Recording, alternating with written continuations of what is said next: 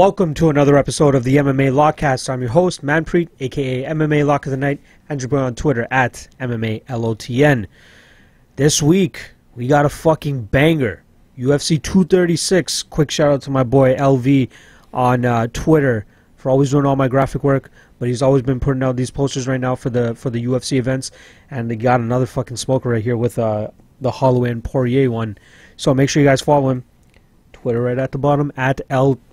For some reason, he does. I'm a, I'm a, I'm gonna give him some slack for this real quick before I give you guys a Twitter handle. He always switches the LV and makes it two W's or makes it two V's to make it look like a W or something like that. I don't know why my man LV does that. I always call him LV. His fucking Twitter handle is always LV. So LV, that's what we're going by. I know it's Levy, Levi. This guy's from Finland, by the way, so fucking dope dude. Anyway, make sure you guys check him out. Hit him up as well for uh, graphic designs. He's done all my logos for my uh, Lock of the Night, the new one that we got, as well as the older as well. Uh, but at LWMMA underscore. So make sure you guys hit him up. Uh, always killing the game with the graphic design. But yes, UFC 236 is going down this weekend. Big card after one weekend off with the UFC. Uh, but before I get into that shit, we gotta bring my man Big Rob in the house, and we're doing the casuals once again. Yeah, what's going on? Yay, yay. All right. So, straying a little bit from our normal show, Big Rob, a big knockout, and get his reaction from it, we had something different happen this past weekend, which a lot of MMA fans tuned into due to the fact that there was no other MMA on. Bare Knuckle FC.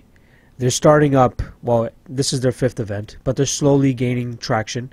Uh, Bare Knuckle FC is exactly what it sounds like bare knuckle boxing. Just M- not MMA, boxing. Okay. Bare knuckles. So boxing without gloves. Without gloves. The only thing that they're allowed to have that you'll see is um, a wraps for their wrists. So when they punch, they still have like some reinforcement so their hand doesn't twist or they sprain their hand or anything Okay, like that, that, right? seems fair. You don't want to reduce the damage. Exactly. Now, talking about damage. Is this guy's fingers going to start flying off his hand? Or it might be a little bit worse than that. Okay. So I'm going to be showing my man the uh, the highlight video for the main event of that event, which was uh, Artem Lobov against Jason Knight. I'm going to be showing them the highlights that MMA Fighting was able to put together. Uh, I believe they got some credentials to the show. Again, there was no other shit, nothing else going on, so they made a trip down to Mississippi and watched uh, bare knuckle boxing. Also with Mississippi, Okay. that's I think one of the few, maybe I think maybe max five states that regulate and legalize bare knuckle boxing. So they have to go to these weird one. I think uh, Wyoming is another one. Oh, okay. Fucking Mississippi. So yeah, it's pretty illegal in pretty much every other state and or province. But uh, yeah, I'm just going to start it right from the beginning. Okay. Again, the highlights for Artem Lobov and Jason Knight. I'll even put the the link in the description if you guys want to watch it too. But uh, yeah, so they're just going to show it like going from their entrances. So yeah, that's pretty much like the the hand wraps that they have, or a wrist wrap, uh, we would call them. I'm guessing they're pretty tight. Uh, yeah. Like you want to make sure that your wrist has no fucking movement when you're punching. Okay. Okay. So Will they break their knuckles. look, he lost a tooth already within the first Oh. round. They have mouthpieces, but he still somehow lost a tooth. It was a big tooth. I know. So it's five two-minute rounds. So they fight for ten minutes, but in two-minute intervals. It's just so both these guys used to be in the raw. UFC. Yeah, both of these guys used to be in the UFC, but they were just not good enough to. Yeah. It's. I, I Well, okay. Let me ask you know. this: with UFC, there's obviously rules, and yes, and it's all regulated by the government. So when I see UFC and I see them fighting, when I see these guys, it doesn't seem like they're conforming to any rules. It's just like it's just Balls to the wall. yeah. So uh, this guy kind of has that reputation of just being a slugger. So even when he was in the UFC, like look, at like Oh man, what's wrong with it? Uh, his hand looks like a blooming onion. yeah, oh fuck! I wish they showed like more other Oof. pictures. Uh, let me show you Oof. just uh, hold on. Jason Knight, Artem Lobov. But, but when this guy's career is done, it's going to be like stumps. Probably, but look at these post-fight images of okay. their fucking. Okay, so this is what they look like before, Okay. Okay. and this is where is it?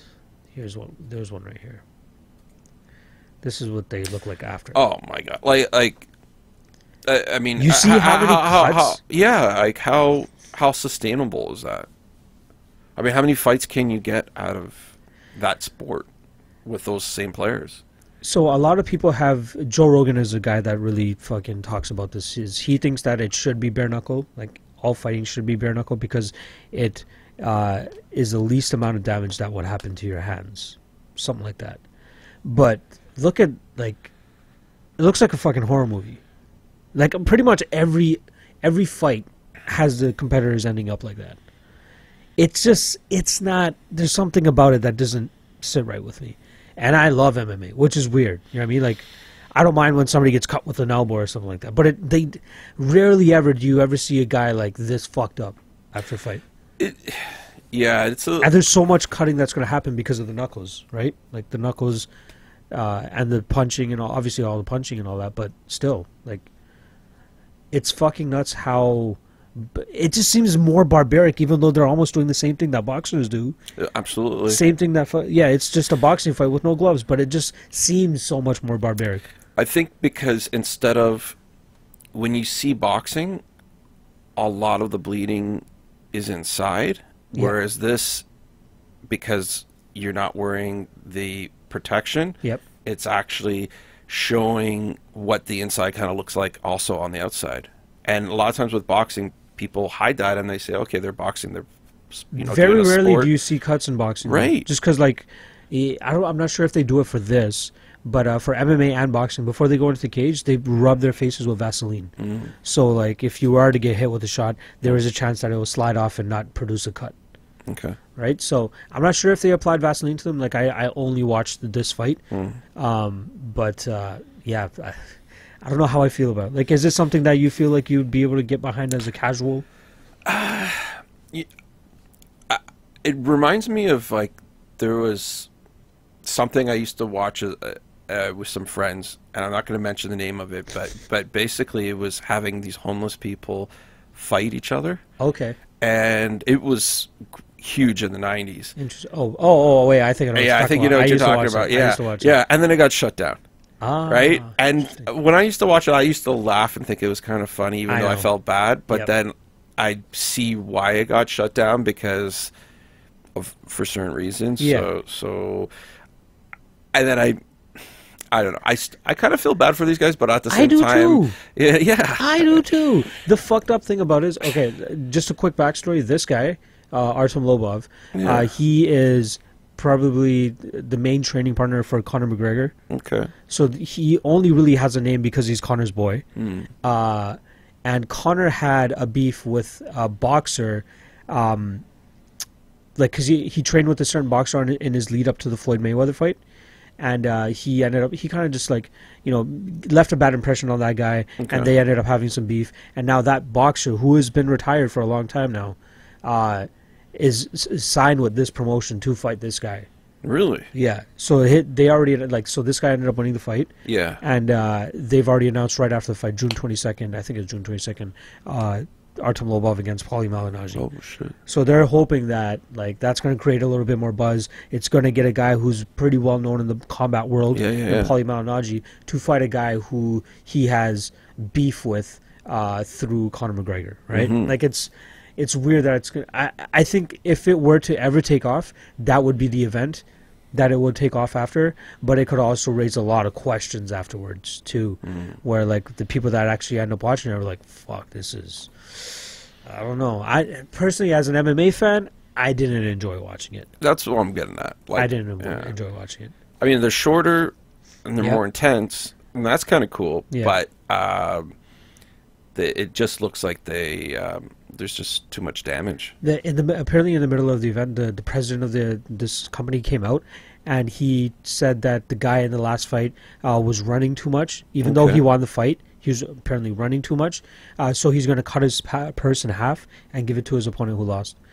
And apparently, afterward, like everybody shit on the guy, and then two days later or whatever, I think it was yesterday. Okay. uh, the fighter that had gotten his purse cut in half came Yeah. out and said they paid me in full. I think it was more so of a a ploy to get the rest of the fighters on the card to fight. Like you're fighting for your paycheck. Yeah. Win, lose or draw, you're gonna go out there with your hand swinging. So I think that's kind of what they're like alluding to, saying that he just said it to like, uh, you know, get the passion and get the blood flowing for the rest of the guys. So there's a lot of just fucking sketchiness, and the fact that again it's not legal in many states, yeah. so it's going to be a hard sport to really get people behind. And again, it just it produces Chucky like characters. Oh, 100 You know what I percent, mean? man. It really does look like that. Yeah. And there really is like it, it is. I mean, I, there's probably some basic rules, but it's not many rules, right? It's just pretty Yeah. much like Very basic rules. yeah, Just punch each other in the face, no takedowns, no elbows, nothing like that. It's Wow. boxing yeah. without gloves. All right. That's it. Nuts, eh? Fucking nuts. What do they think of next? I don't know. They uh, funny one. Uh, X. Yeah. Have you ever heard of X Arm? Let me fucking show no, no. Oh, let's take The creator of the UFC created this. X arm. Let me fucking mute this shit. All right. Uh, show me. X Arm highlights. You're gonna die. I'm not even gonna explain This it to you. I'm just so gonna let you. old. I'm not even gonna explain it to you. I'm just gonna let you watch it. Okay. is this like American Gladiators? Or something? Uh, it, that's what it's kind of looking like, right? yeah, from from first impressions. Yeah. What? What can you make of this? It's like arm wrestles. No. what are you talking about? I've seen this. I've seen Yeah? this. like like like a commercial for years ago. What the hell is this? So they fucking tape their arms together in the, in a, yeah. No. Yep. So you either knock each other out, pin the guy's arm, or submit them. Oh wow, that's such a challenge. Oh come on. Oh co- like really?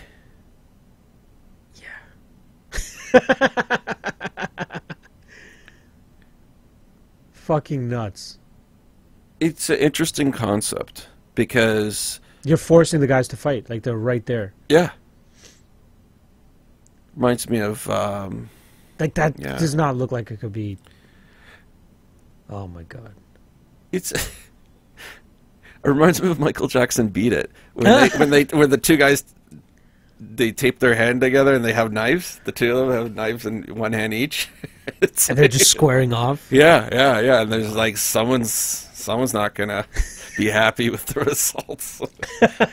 Dude, I, that, yeah, X arm, bare knuckle boxing. It's just, they're trying to find new sports that are going to be like the new UFC. so was that old and it flopped, or is that something that's still coming out? I don't think get it's it. around anymore. Yeah. Um, I remember hearing it more so maybe like ten years ago. Mm. Yeah, it was when the uh, the when the company that brought the UFC to fame when Yeah. they bought it from the old owners. Okay. That old owner went out and tried to create something else new. Oh my god. Yeah, there was a, like two or three other guys, but like it was yeah, it's so stupid.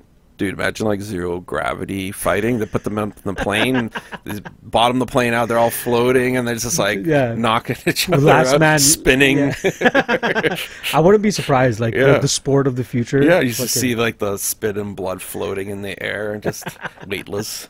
They just have to slow everything down. Like Yeah. everything is just in fucking slow motion. Yeah, yeah. yeah. Fucking nuts. All right, well, thanks, Rob. Thank As you. always, I appreciate your input, and uh, that's a casual perspective on the bare knuckle boxing and my own perspective as well. I saw a lot of people talking about it on Twitter, but I didn't want to give my two cents because I knew it was just going to blow up into something else. So I just saved it for the fucking podcast and got my man Rob to help me out as well. Yeah. All right, so let's get into this fucking bitch. I'm pissed because I'm so excited to get into this. It feels like forever since I've been able to break down a fight for you guys or an event for you guys. Um, but we are back after two weeks and with a banger of a card, like I said. So uh, let's quickly go over my last UFC event, uh, which was a fucking sweep, which is what I needed after, again, a very tumultuous UFC, not, uh, UFC Nashville.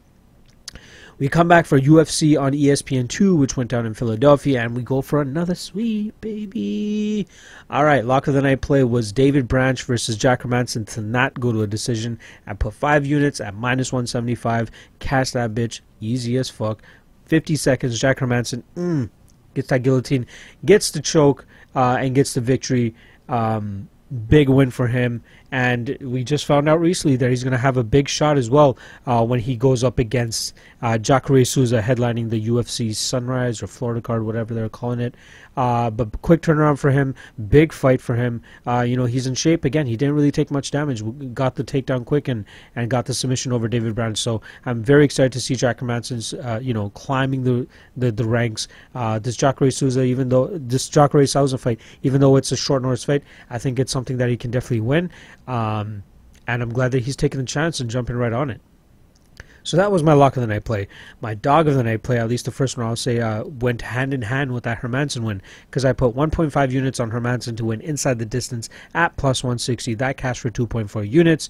And then lastly, in the main event, uh, you know, I was thinking of playing Enrique Barzola, Barzola that night, only if he got to the plus money. Um, glad I dodged that bullet. Uh, I ended up going with Justin Gaethje because I thought he had a crazy style to finish uh, Edson Barboza. I thought it was going to be a little bit more drawn out than uh, one round, but I'll fucking take it. He gets the victory within one round.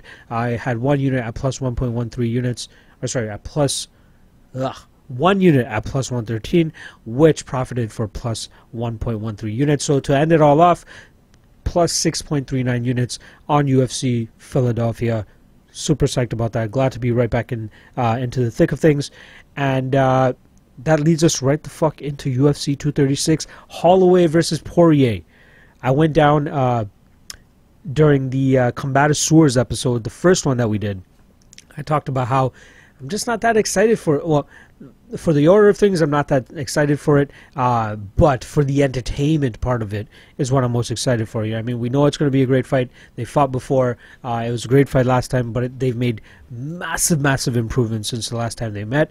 And now we're going to be able to see it on full display. In the co-main event, we got uh, Kelvin Gastelum against Israel Adesanya. Another great fight. You know, rankings-wise, it doesn't make sense since Jacare and Yoel are ranked ahead of both those guys and probably deserve the title shot or, or something uh, more than them. But uh, you know, Kevin was supposed to fight for the uh, supposed to fight Robert Whitaker before that unfortunate, um, you know, last minute pullout. Uh, but whatever, regardless, we're getting Israel Adesanya versus Kelvin Gastelum, which is, should be a great fight regardless. Uh, what else? There's one more big fight that I'm very excited for on this card. Uh, uh, yeah, the return of Nikita Krylov, which is decent. Uh, Wilson Reis against Alexander Pan- Alexandre Pantoja, great fight. Uh, return of Alan Jouban. Uh, Eryk Anders versus Khalil Rountree, which should be a great fight. Uh, Curtis Millender against Belal Muhammad, another great fucking fight. So, um, why fucking waste any more time? Let's just get into this. I will start this. What? uh, before I get into that, um, there are two fights that I have not been able to look as in, as deep into as I wish I had. Um, I'm still taking the next couple days to look over them, uh, but let's fucking. I'm sorry for all the people that don't like the horns, but I gotta throw it out there. I'm done my part-time job. I will be dedicating all of that time to uh, this sports handicapping game, uh, this MMA handicapping game. I'm very excited to see how it's gonna uh, you know, affect me in terms of, you know, get more sleep, dedicating even more time to it. Um, you know, dedicating even time into the podcast as well as making it, making it even better if I can. And then finding things that I'm kind of, you know, that I may be skipping out on because I've already set on a play or something like that. So I might see something in these two fights that I haven't really looked into much um, later in this week. And again, you guys just tune into my Twitter at MMALOTN to see if I've changed my opinion or anything like that. Uh, but I do want to see a little bit more of uh, these four fighters so I'm, i will let you guys know beforehand before going into it.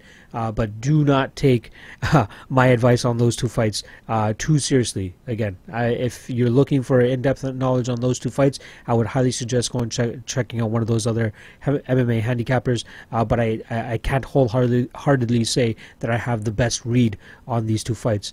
Um, but with that said, let's just kick off the card. This card I do feel like I have a decent read on, uh, and the read is that nobody should have a decent read on this fucking fight. So let's get right the fuck into it. Uh, Brandon Davis versus Randy Costa.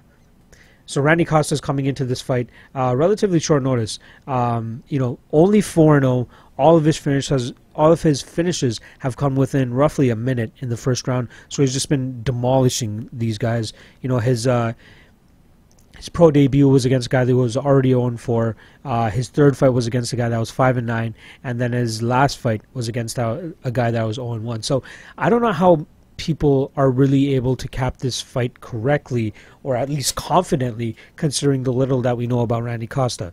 You know, the, what we have seen from him, he has good head kicks, he has decent stand up, he has a lot of power in his hands, and he's just demolishing the, these dudes. But these guys are kind of cats. You know, let's see where this fucking. So his this Kenny Lewis guy that he beat was 0 0 when he beat him back in uh, August of 2018, and he's still 0 1. So he hasn't really fought since then. Um, let's see these other guys. Rob Fuller, you know, he managed to lose two more fights after losing to Randy Costa. Uh, Stacy Anderson was 0 4, now he's 0 6. So you really got to question the level of competition that Randy Costa has been fighting up until now. And now he has a pretty big step up against the guy that's kind of pretty average, mediocre, in my opinion. You know, Brandon Davis loves to bring the heat. He's 9 and 6. Um, you know, some tough outs in his last fights uh, against Zabit Magomedsharipov, so you can't really blame him for that one. And then Enrique Barzola, you know, very grinding uh, style Barzola. So if Randy Costa wants to bring in a grinding style against Brandon Davis, he could probably get the victory here. But we have seen nothing on tape that suggests that. We've seen that Randy Costa wants to go out there, swing some leather, and try to get the knockout ASAP. Um, we have seen him get it from you know many different things, body shots, head kicks. You know he is capable of getting the finish from all these different places or these different angles. But the thing is with Brandon Davis, he's a tough motherfucker. You know, he's gone to a decision against Kyle Bochniak, Enrique Barzola. Um, he got RNC'd in his second ever fight or his second pro fight. So I'm not sure if you know you can really bank on the fact that you're going to be able to knock this guy out because who knows? You know, a guy as green as Randy Costa at only four and zero. You know, you can't confidently bet on either side, in my opinion. So, you know, with Brandon Davis, you know you're going to get a guy that likes to kind of push the pace, likes to, you know, stay in your face, likes to strike, like loves a fucking scrap. You know, I mean, his fight with Kyle Bochniak was some banana shit. Um, but I, I, I'm going to give the edge to Brandon Davis here just through experience and and the fact that we have more tape on him. Uh, but I wouldn't be surprised to see Randy Costa come in there and get the upset too. So my pick for the podcast is going to be Brandon Davis. But if you like money, I would suggest not betting on that fight because you just can't get an accurate read on it. I'm just going to be honest. Uh, but yeah, pick would be Brandon Davis. Next up, we got Lauren uh, Lauren Mueller against Poliana Botelho. Starting off with Poliana Botelho, she's sitting at seven and two, with her last loss coming to Cynthia Calvillo. The interesting thing about both of her losses were to Viviane Pereira and Cynthia Calvillo. Both girls are kind of known for a little bit more grapple-heavy games. Uh, you know, so Cynthia Calvillo came into that fight uh, by missing weight, but she, you know, made no bones about it and went in there and did what she needed to do, which was get the takedown and then eventually get the RNC in that fight. Uh, you know, we've seen Poliana Botelho show flashes of of of above average fighting against fight uh, against girls like Pearl Gonzalez and against Sayuri Kondo, where she like dusted her pretty quickly in 33 seconds. Um, in this fight against Lauren Mueller, she's fighting a girl that's coming off her first ever MMA loss. Uh, Lauren Mueller, you know, she was supposed to go in there and completely dust uh, Yanan Wu. She was a very heavy favorite, minus 385. Uh, and then, you know, she got armbar in, in four minutes. Um, the fight before that completely lit up Shana Dobson. Uh, this is going to be a very intriguing fight to see who's going to be able to implement their striking game more. Uh, I'm going to give the edge to Poliana Botelho, though. Uh, I think that she is definitely, uh, you know, a solid pick here. Uh, would I bet her? No. Uh, currently sitting at minus 162 on Sportbet. I think that's a little bit chalky, considering that you know Lauren Mueller can completely come out there and stifle the striking game of Poliana Botelho. So, I, I I think with Botelho's Muay Thai, um, with her, you know, she has some great leg kicks too. I think that could create some problems for Lauren Mueller. So I, I am going to go with uh, Poliana Botelho here. Again, I wouldn't bet it, uh, but if you feel like you have a really good read on that fight, I would definitely go for it. But I, I do think that Poliana Botelho holds the advantages there. Next up, we got Montel Jackson versus Andre Soukhamthath. Uh, Montel Jackson, you know, he had that his first ever hiccup in his pro career against Ricky Simon in his uh, UFC debut. And then he comes back and gets an easy Darce choke over Brian Kelleher, who, again, as you guys already know, I'm not really high on. Uh, Andre Soukhamthath, another guy I'm not really high on. Uh, you know, good striker, has some power. You know, put out um, Luke Sanders. Um, but Montel Jackson is a very intriguing prospect here at 135. Uh, you know, long, lanky, has that Jon Jones-ish build. Mini Jon Jones. I don't know if it's racist at this point to call it, you know, all guys that are black and lanky Jon Jones. uh, there's another guy, fucking Curtis Millender, some people were talking about. Um, Kevin Holland. But regardless, just getting back to the point, uh, Montel Jackson, I think he has a lot of potential, though. You know, I'm, i think that Ricky Simon fight is going to be kind of his like one learning experience. You know, I think he's going to, um, at least he's going to be working endlessly now to improve his grappling. I apologize, guys. I had a long fucking night. I got sucked into watching WrestleMania, and I hate myself for it. Especially the fact that I finished at like 12:30. I'm fucking exhausted. Regardless, uh, Montel Jackson. I think he's going to be able to, uh, you know, impose his will against Andre Soukhamthath. I think he has decent uh, understanding of the the striking uh, range, and I think with his range as well. Speaking of distance, uh, he'll be able to stay out of the big shots from Andre Soukhamthath. We've seen from the past as well. Soukhamthath doesn't have the best fight IQ. You know, had uh, pretty much uh, a bow put on that uh, Sean O'Malley fight, especially after Sean O'Malley broke his foot, and still managed to fuck that up somehow. So, um, even though Andre Soukhamthath is the more weathered guy with 19 fights, I think that this is kind of Montel Jackson's time, and this is just going to be another like skull that he adds to his collection. So, I think that Montel Jackson, with his range, uh, you know, throws in some kicks, maybe gets a takedown, could probably even tap Andre Soukhamthath here. So, I wouldn't be surprised to see that.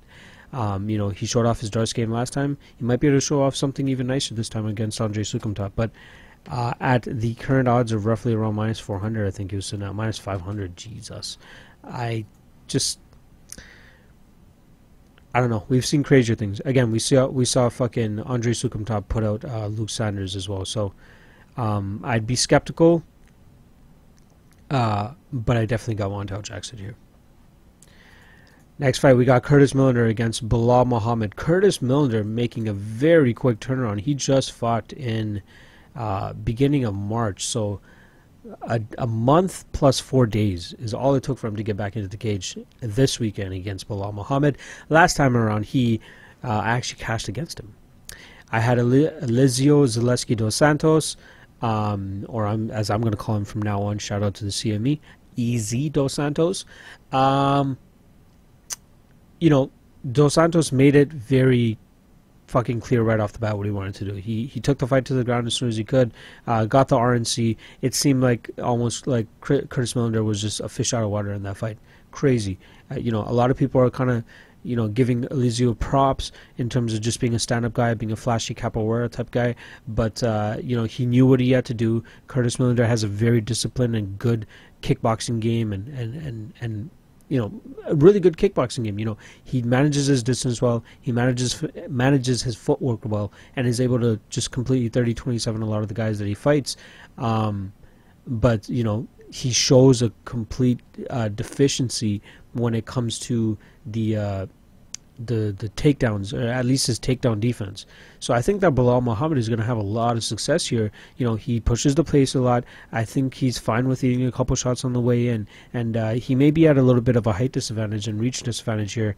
Uh, we got Curtis Millender with a 78 inch reach with 6'2", uh, 5'10 with a 71 inch reach. So he's going to be giving up about a seven inches of reach. But I don't think a guy with a guy like Belal Muhammad, that's something that he has to worry about. You know, he's Belal's fought tall guys in the past like Tim Means, and I think that he knows what's going to be coming at him. Uh, and I, I love his aggression. I love his pace. His his cardio is on point, and I think that he'll be able to get numerous uh, takedowns on Curtis Millender and maybe get a, a late uh, submission, maybe like a second round, late second round submission. Um, you know, he doesn't do the best at keeping guys down, but he has a very good success rate in terms of getting guys down consistently. So I, I think that this is a very tough fight for Curtis Millender, and I'm surprised he took such a fight on such short notice. Um, but good for anybody that's betting on Belal Muhammad. You know, I thought uh, we would eventually see plus money on Muhammad, but I don't think that's ever going to happen. So I'm probably going to pass on it. Uh, but I wouldn't be, you know, I wouldn't bat an eye at anybody that bet Belal Muhammad at even anything at like minus 140 or something. So I think Belal holds value there, and uh, uh, I think he gets this victory. You know, a, a lot of people may also kind of point to it as like recency bias, like you you shouldn't be counting out Millender just because he got choked out in his last fight. But Belal Muhammad presents that style, and we saw it like right off the bat. He would be completely stupid to not try not to uh, implement his clinch slash grappling slash takedown game. It would be mind-boggling if I don't see Belal Muhammad get uh, uh you know several takedowns. Um, but yeah, I'm gonna go with Belal Muhammad by second round submission. Now, this is one of the fights. This yeah, this is one of the fights that I don't really have the best read on. I still need to dig into a little bit more. Uh, I'm just gonna leave it at that. We're gonna go with uh, uh, Boston Salmon by um, by decision. That is based on zero evidence whatsoever. So please don't mind me on that matchup, but I don't want to talk out of my ass. Next up, we got Max Griffin against Zelim Imadaev. Uh, Zelim Imadaev. Imadaev. I've been getting a lot of compliments on how I've been pronouncing some of these guys' names, but I will also still butcher other names. Just throwing it out there. Uh, with Zelim, you're getting a guy who is kind of similar to Randy Costa in the sense that they just go in there, get the job done, and get the fuck out of there. You know he's finished he finished his last guy in 13 seconds uh, 3 minutes and 17 before that 1 minute 33 before that uh, and then yeah third round finish second round finish first round second round. So this guy does not like going to a decision. He gets finishes he gets in there he gets out of there. Uh, throws heavy you know uh, decent uh, top control when he gets the fight to the ground, but I'm not sure if that's really what he's looking for. Uh, I think he has an interesting matchup here with Max Griffin, where you know we know that Max Griffin likes to be on his bicycle. We know that he likes to move a lot. Um, you know he showed it clearly in that Mike Perry fight, where he was able to you know stay out of the way of any big big shots uh, and still get the uh, decision victory over Mike Perry there. Uh, but then we also see him get outstriked in his last two fights against Curtis Millender and Thiago Alves. You know there's an asterisk beside that Thiago Alves fight sure, I'll you know I'll I'll talk about that like in terms of I'll I'll notify it or what's the fucking word I'm looking for? I will anyway.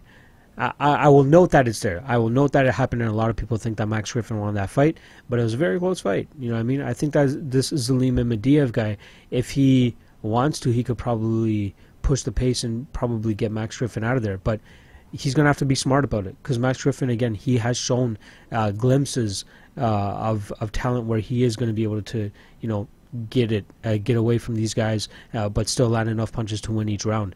Um, I don't know if this Zelim guy you know we don't know much about his cardio. He's been to the third round uh, one time, uh, not one time. What am I talking about? I'm looking at the wrong record here. Oh, he has been. I was looking at the right one. He's only been to the third round one time, so we got to kind of know what his pacing is like. That's what we're going to see from this fight. Uh, the fight is currently at a pick'em, or roughly around a pick'em. So you know, I don't know which way to really go here, because uh, Zelim definitely shows a lot of power, and we've seen Max Griffin get KO'd before. Um,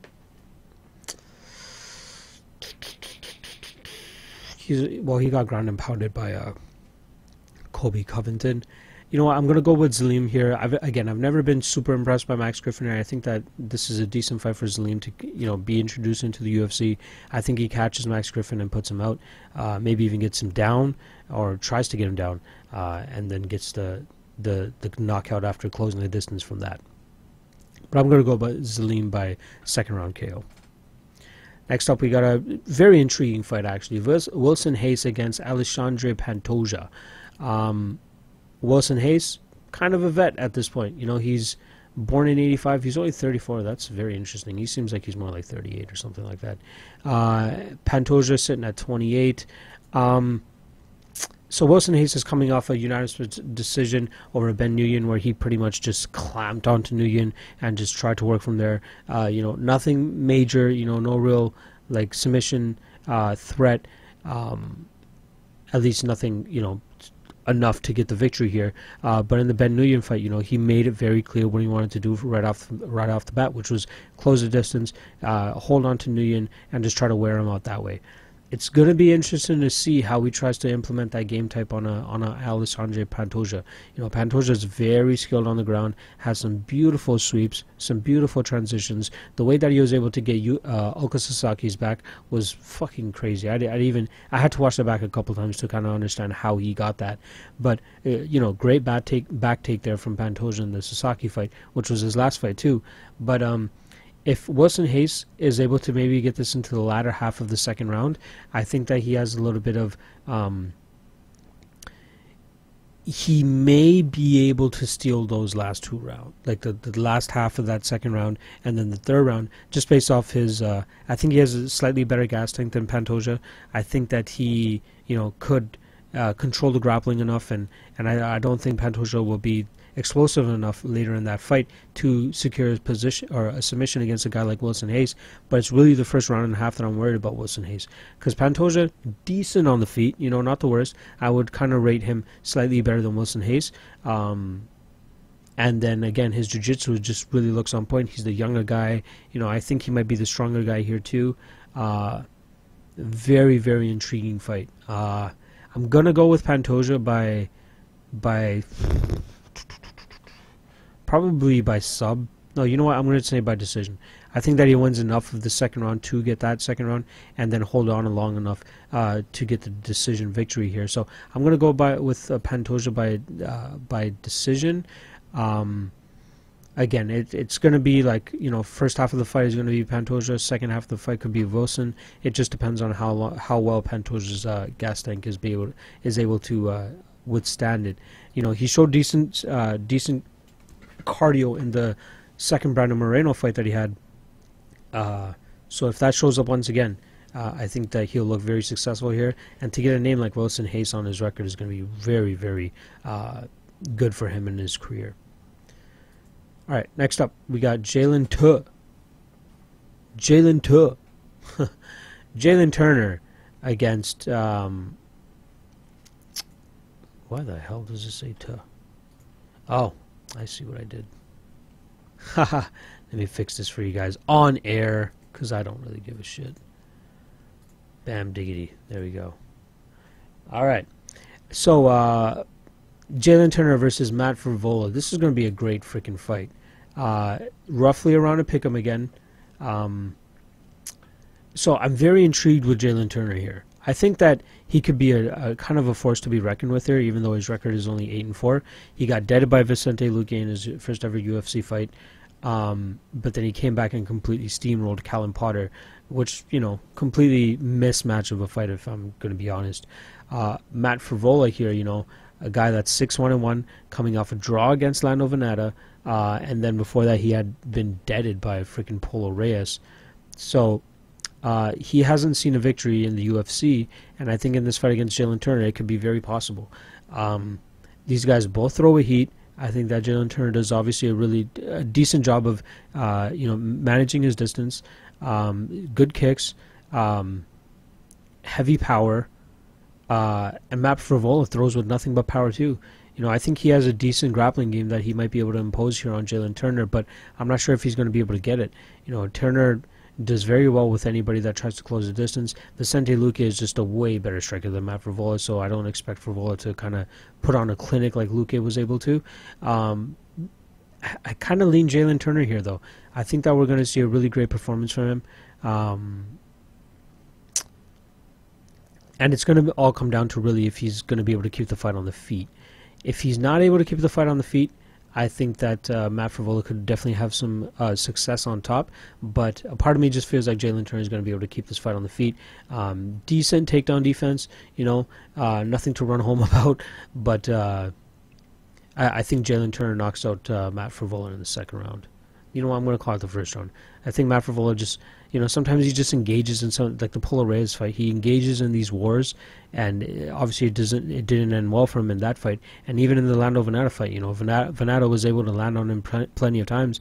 And I kind of give Turner the edge and power over Lando Vannata um, at this point. So uh, I think we see a first round finish by Jalin Turner. by KO. Yeah. All right, next up we got Nikita Krylov against Ovince St. Preux, number two. They fought way back in the day, uh, 2014.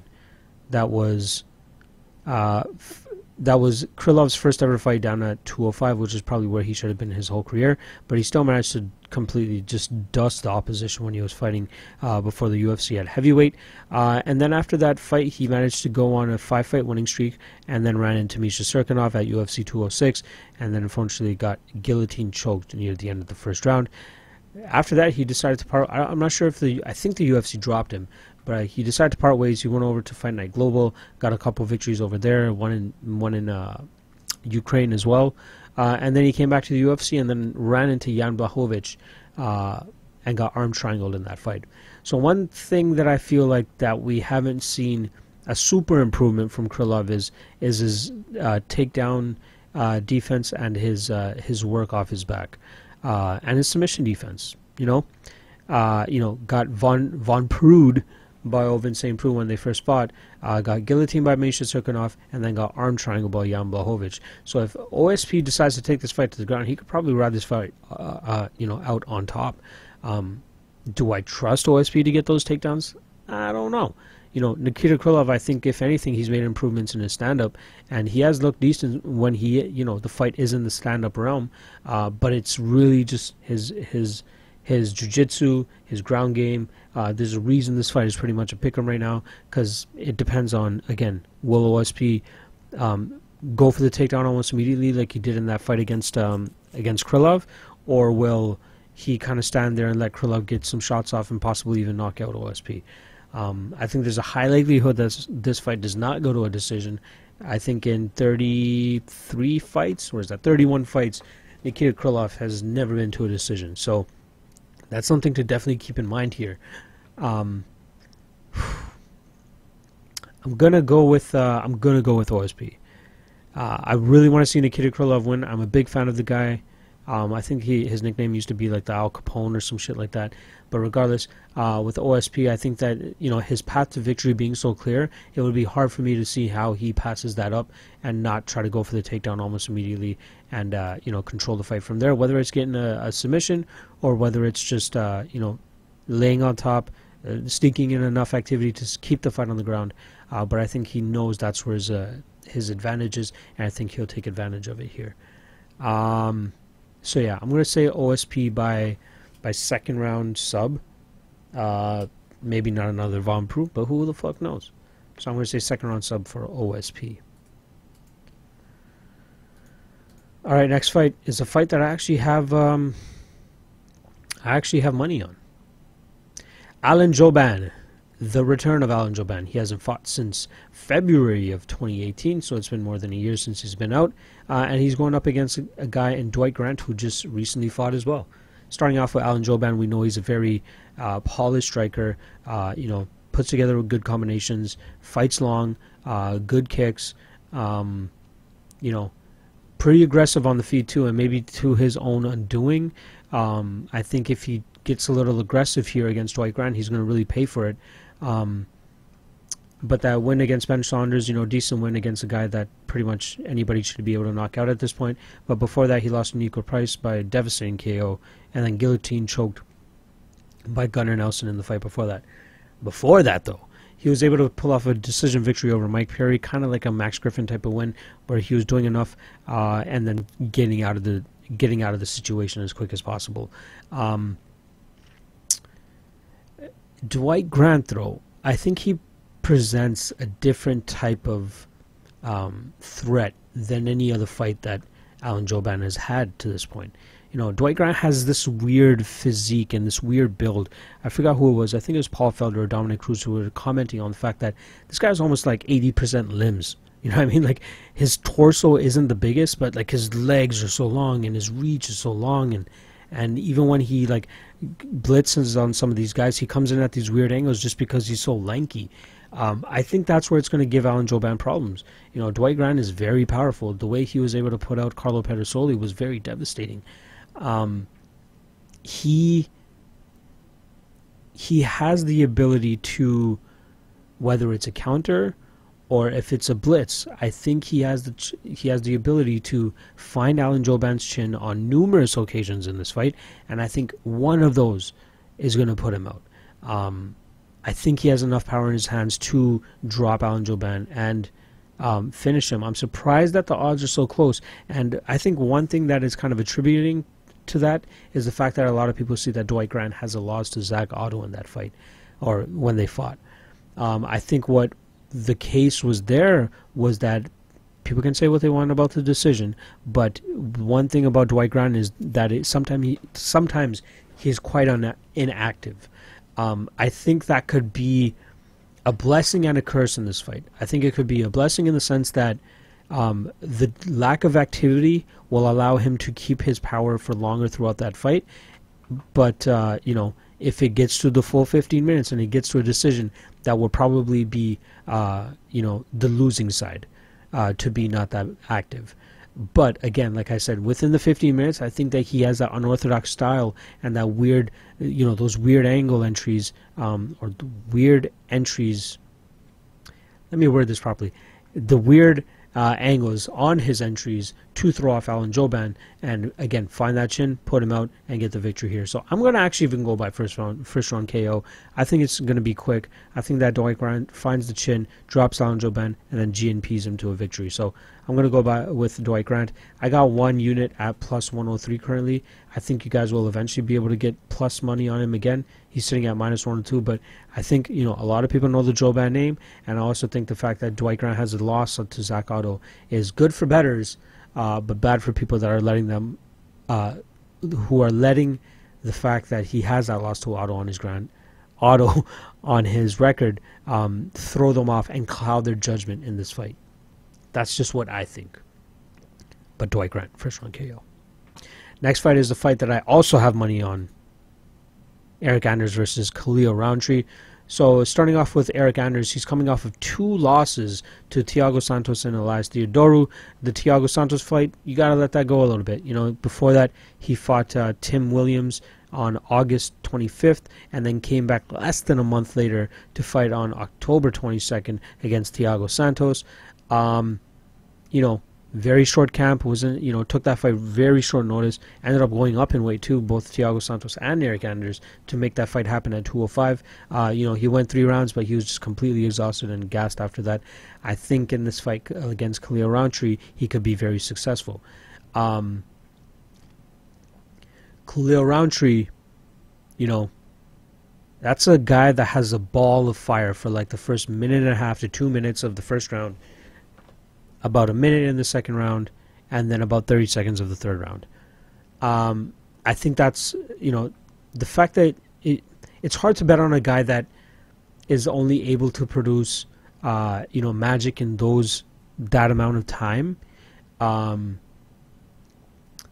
and obviously, a first round KO prop would be probably be the best bet for a Khalil Rountree if you're going to look for look to bet Khalil here. Um, but I thought the safest bet to go with in this aspect was uh, minus 175 on the fight to not go to a decision. So I could either see a Khalil Rountree completely blitzing and, and putting out Eryk Anders within that first round, um, or Eryk Anders, um, you know, waiting till Khalil Rountree gasses a little bit and then puts it on him uh, a little more. You know, Eryk Anders has heavy power in his hands, and Khalil Rountree is just coming off a knockout victory to our boy Johnny Walker. Um, Eryk Anders slightly, you know, decent speed.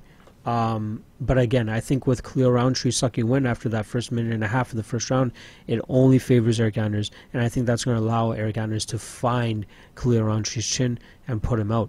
Um, you know, he has some heat in his hands, and Khalil Rountree also has heat too. But I, I think that with Khalil, with s- such of a small window to get a victory, I think you got to favor Eryk Anders here. Like it's either you bet Eryk Anders, you bet the fight to not go to the decision, or you don't bet, bet the fight at all, or you put a little poke on Khalil Rountree by first round KO. But I thought the best play, and probably the best play of the card, is that fight to not go to a decision. And I think the line, the fact that it's at minus 175, is a bit of a blessing too. So I'm going to take that and, and take advantage of that ASAP. Um, but yeah, uh, in terms of who I actually think is going to win, I got to go with Eryk Anders. I think again he puts out uh, Khalil Rountree probably second round lands a big bomb, land big overhand right, and puts Khalil Rountree to bed. Probably signifying the end of Khalil Rountree's run as well, in my opinion. Next up, co-main event. We got Kelvin Gastelum against Israel Adesanya. Kicking things off with Kelvin Gastelum. He's coming off a split decision victory over Jacare Souza back in May of 2018. So it's almost been a full year since he's fought. But, uh, you know, he did the Ultimate Fighter with Robert Whitaker, and then they were scheduled to fight on February 9th of this year. Uh, unfortunately, we all know what happened with Whitaker and uh, his hernia, I think it was, um, which ended up pulling him from that fight, and then he fights Israel Adesanya now for the interim middleweight title in the Jacare Souza fight, uh, you know, Souza it was it was very hairy for Kelvin Gastelum in that first round. Jacare Souza was able to get the fight to the ground and co- control position. Kelvin Gastelum did a good job of staying out of uh, out of bad submissions and surviving that. And then in the second round, he dropped Jacare a couple times to end up getting that second round. And then in the third round is where a lot of people thought it was a bit questionable. Uh, I still give it to Gastelum. You know, Jacare was landing a lot of big shots, but his activity was kind of waning. And uh, Kelvin Gastelum was able to, you know, land enough shots throughout that round, in my opinion, to get that fight. So say what you want about that fight. I still had Kelvin Gastelum winning. Uh, in the fight before that, he went into, I believe it was Shanghai and knocked out Michael Bisping relatively quickly. Uh, even though that night he was uh, supposed to fight Anderson Silva. Michael Bisping just wanted to step in. Excuse me. Uh, and even though Bisping fought two or three weeks before that against GSP, he still wanted to come into the fight, uh, but then ended up getting knocked out two and a half minutes in. Uh, before that, you know, when Kelvin Gastelum fought like a big 185er, he found a lot of trouble trying to get, you know, the strength advantage against uh, Chris Weidman. He ended up losing by arm triangle choke in the third round in that fight. But with Kelvin Gastelum, we know what we're kind of getting with the guy that, you know, very crisp one-two, very fast. He's very good with getting into range and getting out without getting hit too bad. Uh, Jacare was able to land a couple times on him, but, uh, you know, he has a very good chin. He hasn't been knocked out. He's only been submitted um, or lost by decision. Uh, but uh, I think he's going to have a hard time here with Israel Adesanya, who's a guy that probably is one of the best guys to manage range in the middleweight division. Um, you know, Adesanya has no qualms going five rounds or three rounds and completely putting on a striking clinic, and even just winning a uh, winning a relatively close fight, but knowing that he won it. Um, in this fight against Kelvin Gastelum, he's going to have a lot to worry about. You know, he I think this is the toughest test that he's had so far in the UFC. You know, he fought a washed up Anderson Silva, washed up ish. You know, I'm going to say, you know, Anderson kind of showed up for that fight. I was surprised at how well he did in that fight. Um, but you know, completely dusted Derek Brunson, who had a very blitzing style and a very crazy style that you know ended up allowing him to get knocked out. But he went on, went to a five-round decision against Brad Tavares, had a split decision victory over Marvin Vettori, and then finished Rob Wilkinson in the second round. Uh, you know, I don't rate Wilkinson at all, so say say say whatever the fuck you want about that fight. Um, so I think he's really going to have to weather the first two rounds. I think Adesanya is going to have to weather the first two rounds from Cal- Kelvin Gastelum, since that's the, that's those are the two rounds I think he's going to be most dangerous. If he if Adesanya is able to you know stay out of position or stay stay out of submissions, I think that Gastelum might get a takedown or two here. So he's going to have to be on his p's and q's with the submission defense. But uh, after that, I think he he could probably get the third, fourth, and fifth round just based off of striking and be able to, you know, keep Kelvin Gastelum on the outside. Gastelum won't be strong enough uh, later in the fight to be able to, you know, muscle these takedowns down. Uh, and Adesanya has great, great movement and great awareness too. So I think he's really been working on his takedown game. Uh, takedown game. Um, but man, this hard, this fight's just so hard to call. I'm gonna fuck. I'm gonna go with Adesanya here. I think that he outstrikes Kelvin Gastelum probably to a five round decision. Gastelum is tough as fuck. But it's going to be hard to put him out. So even if he's tired, I think that Adesanya is going to have some real, real issues like putting together enough strikes or powerful, powerful enough strikes to put Kelvin Gastelum out. Because Gastelum again still very quick with that one two.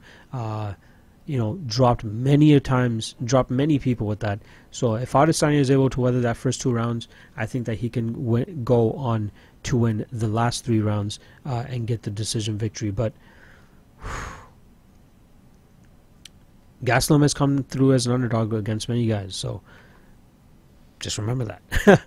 but I got Kelvin. Uh, sorry, I got Israel Adesanya by decision. Main event time. Let me take a sip of water before this one.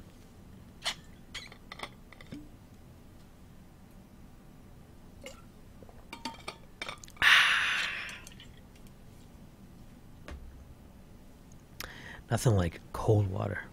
All right, we got Max Holloway versus Dustin Poirier for the interim lightweight champion, as Khabib serves out his suspension or just stays the fuck out from fighting because doesn't like fighting.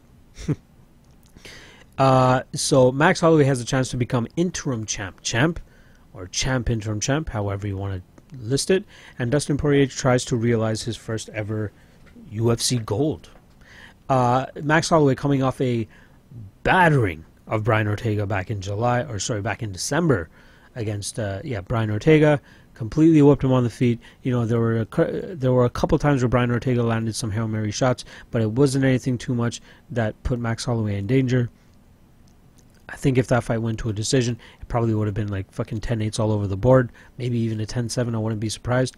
But good on Rener Gracie and those guys to to make sure that Brian Ortega didn't go out there and get another five minutes of, of beating that probably would have taken a little bit more off his life and more off of his mental health. But Max Holloway really showed in that fight that you know able to manage distance very well.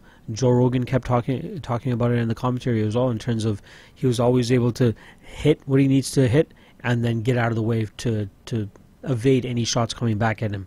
Um, you know, he did the same in the Jose Aldo fights.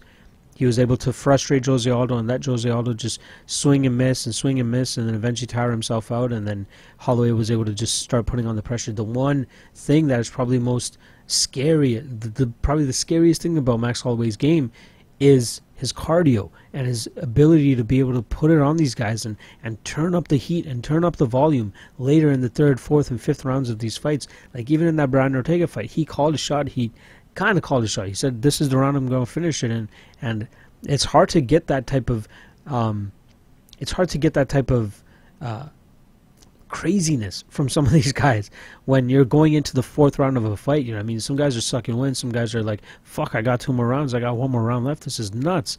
But Max Holloway thrives in that shit. Max Holloway, I think he has the ability to break Dustin Poirier here. You know, uh, before I completely read Dustin Poirier off, you know, Poirier has shown a lot of great skills in his in this lead up uh, to to this title shot. You know, he lost to Michael Johnson back in uh, 2016, but since then uh, has the Jim Jim Miller decision victory, uh, the no contest to Eddie Alvarez. Um, a rib injury to Anthony Pettis. Say what you want about that. Justin Gaethje in a fight that you know could have probably gone the other way if Justin Justin Gaethje's chin held up.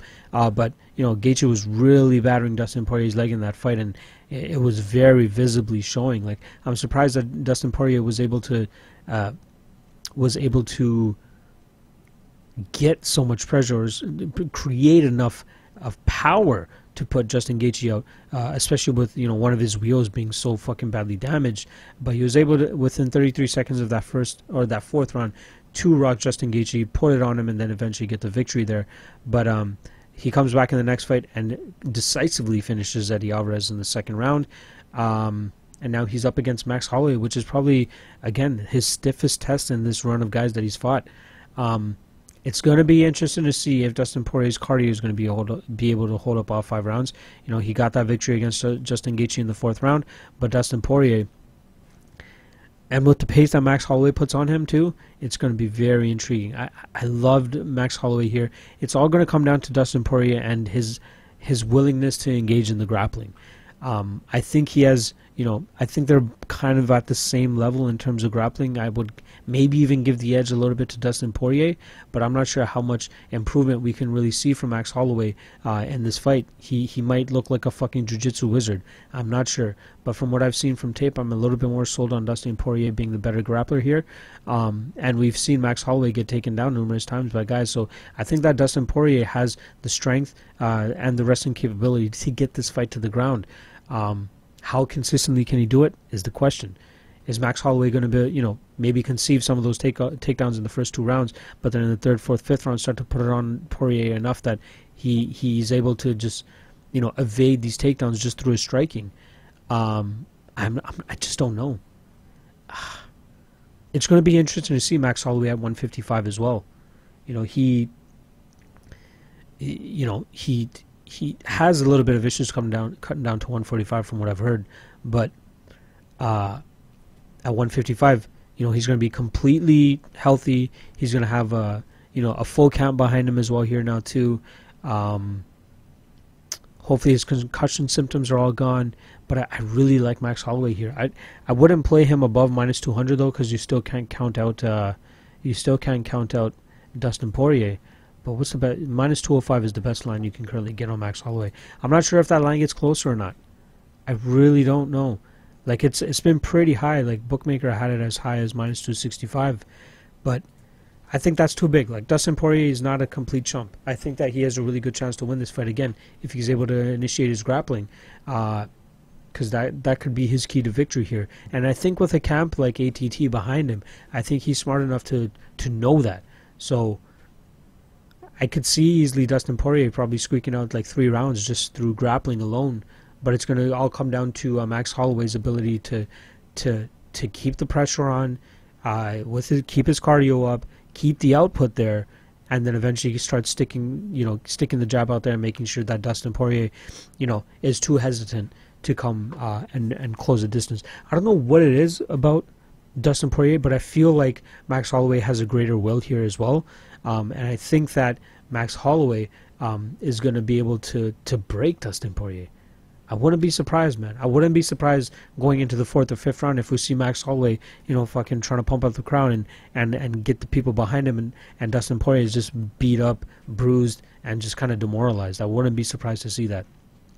But you guys are here for my pick, and I'm gonna go with Max Holloway. I think Max Holloway is just one of the best guys out there right now, um, and the improvements that we see in him, see in him from on a fight to fight basis is just immense, and uh, I think he's going to be able to, to level the record or the the the the record here with uh, Dustin Poirier and go one and one.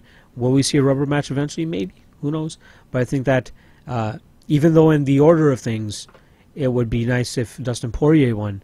Uh, I think that this is just Max Holloway's time. It's going to be unfortunate that he can only call himself the interim lightweight champion, uh, but at least he secures himself a fight with Khabib. Uh, so that would be great to see. Um, and remember, last year around this time we were supposed to get that fight too, short notice. So we might still end up getting that fight regardless. But my official pick is going to be Max Holloway by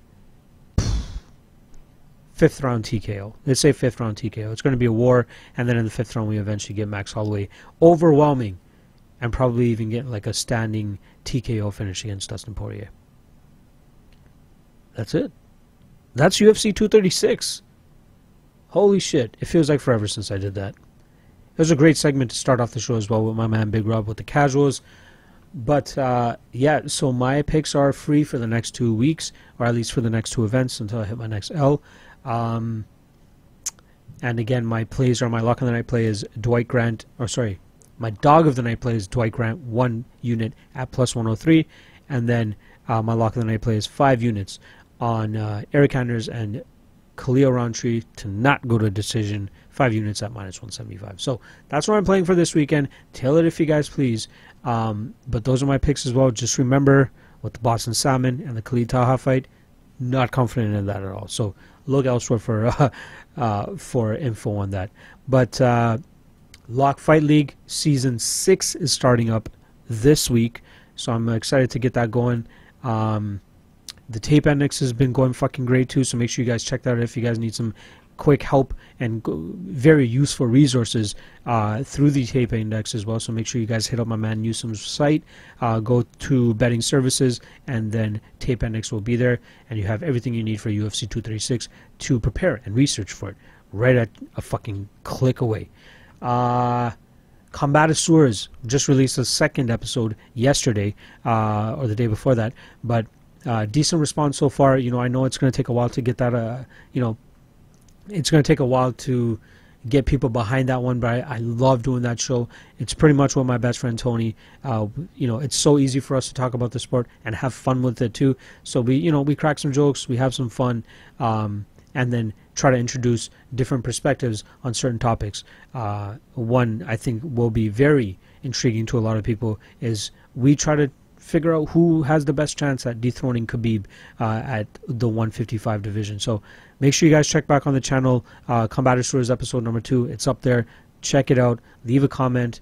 Uh, subscribe, like it, do whatever the fuck you guys need to do. Get in contact with me. You know I mean, I, I, love talking to you guys as well at MMALOT on on Twitter.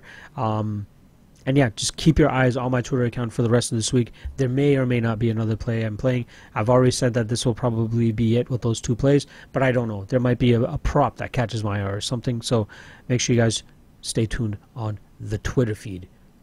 But that's pretty much about it. Next week we're going to be back for uh, I think it's UFC St. Petersburg, which is headlined by Alexei Oleinik and Alistair Overeem. Should be a decent fight, decent card. Uh, but I'm psyched to get back into it and, and keep breaking it down for you guys. I think we got six straight weeks of events, so I'm going to be back on a week to week basis once again. My man Big Rob's going to hate me by the end of this, but he loves doing it, so I'm not too worried. Uh, yeah, that's fucking it. I'm done. That's it. Peace.